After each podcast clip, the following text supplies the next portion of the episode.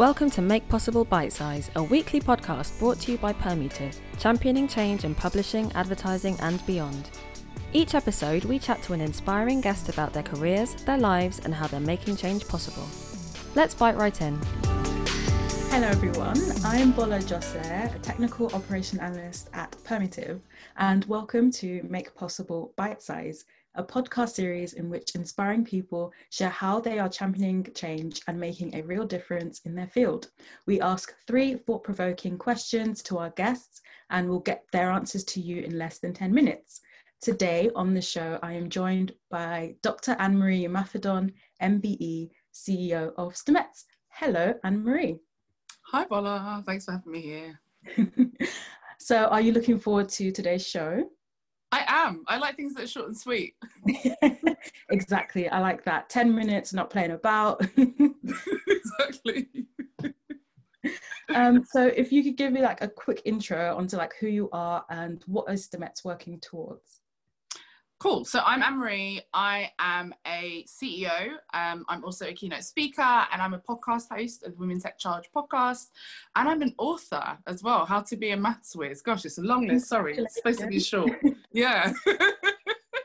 um, STEMET in particular um, is working towards uh, better gender equality within the science, technology, engineering, and maths fields uh, known as STEM. Nice, nice. Yeah, congrats on being an author.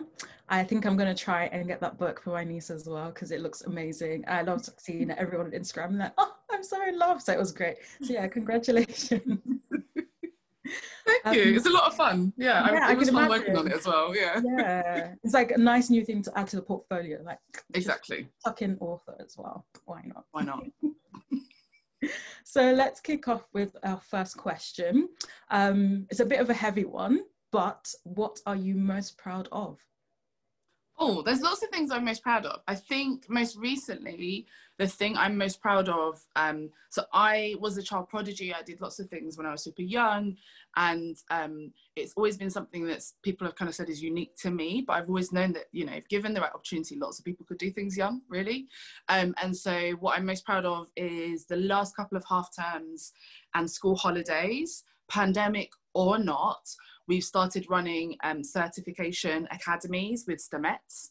So it's not quite doing GCSEs and A levels, although I'm sure we'll get there one day. But we've been working with um, girls and, and young non binary people on getting um, Python qualifications, cyber qualifications, and agile certifications for free kind of as teenagers.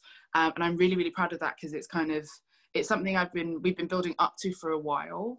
Um, but kind of personally, it means a lot to me that where there's now kind of almost 100 girls and young women. In fact, I think it is more than 100 girls and young women who have done things early um, together across countries, across the UK and a couple kind of internationally.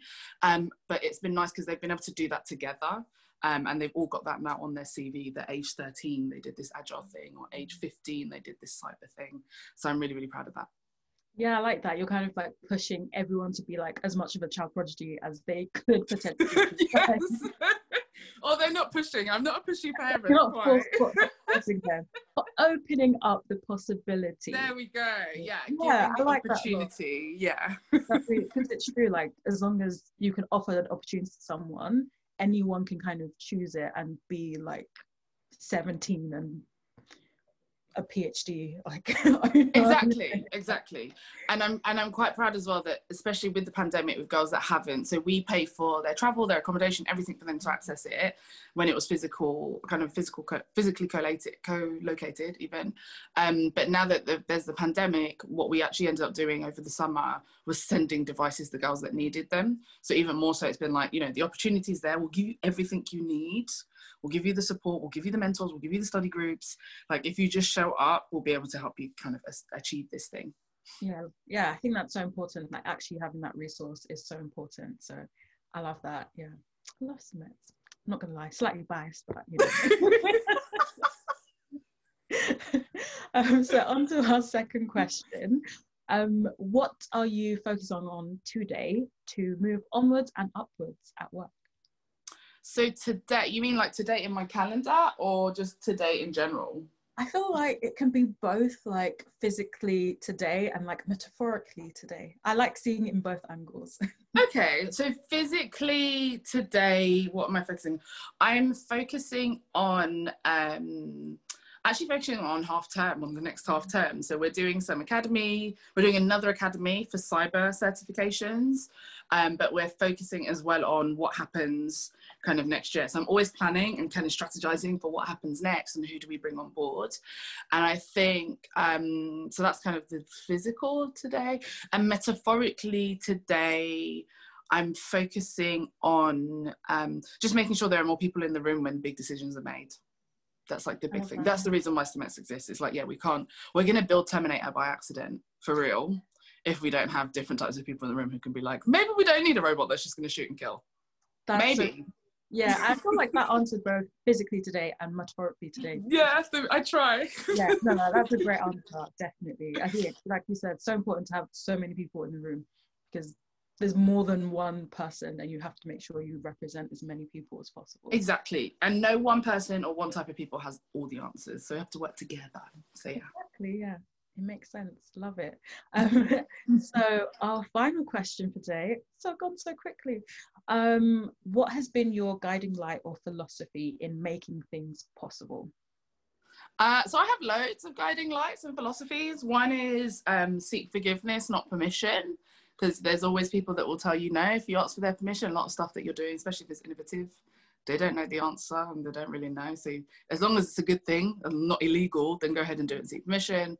Um, I think this whole idea of we're going to build Terminator by mistake is another guiding light of like, yeah, I'm alive here and now. I have some form of influence, so I have to use it for good. But I think ultimately my guiding light is, um, my guiding philosophy is that, and this is the next philosophy actually, is that it's all about the girls mm-hmm. um, and the young people that we work with. So I'm there for them. Like if if the syllabus is wrong and it's the kind of thing they don't want to be doing, like I'm there to represent them. If they need a little bit more confidence boost or a little mm. bit more kind of focus on their mental health, then we're there for them.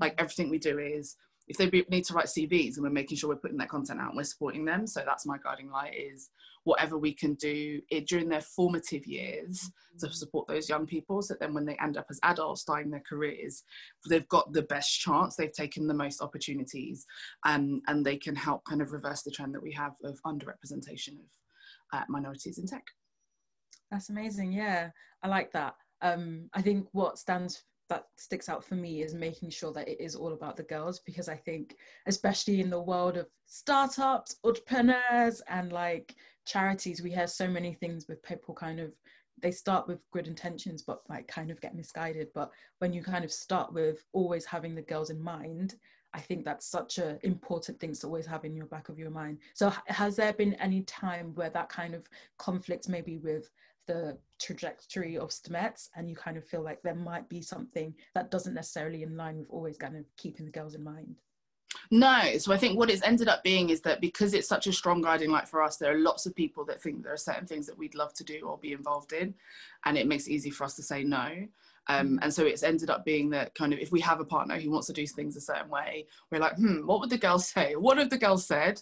And we're like, we're not going to do that. And the partner's like, but with this, that. And I'm like, you know what? Let's just not have the partnership because you're not putting the girls at the center of it and i'm not just doing this for doing sake because you know my mum didn't carry me nine months to just kind of run around doing things that don't mean anything so i think it's actually made it easier to have a good strategy to keep to it and to keep our impact high because we are very selective about what we do because if it's not clear if there's any part of me that's like hmm, maybe this won't work for the girls and i'm like hmm, maybe not today let's let's wait a little bit longer um so yeah i think it's made things it's made it easier to say no to things um, rather than necessarily getting in our way. Because our way is those girls getting what they need to get to where they're going to.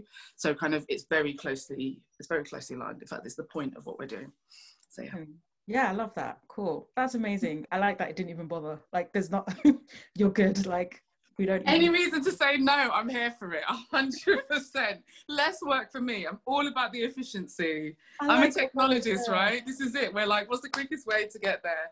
what's maybe even the laziest way some technologists are there for but it's like no i'm trying to be smart about the problem i'm trying to solve and i'm like single-minded in my focus mm, yeah thank you so yeah i think that's a, such a good strong place to finish as well i think that's such a great piece of advice for a lot of people to take on, a lot of entrepreneurs as well. Um, so thank you so much. And thank you so much for being on the show today. I hope you enjoyed it. Did you enjoy it?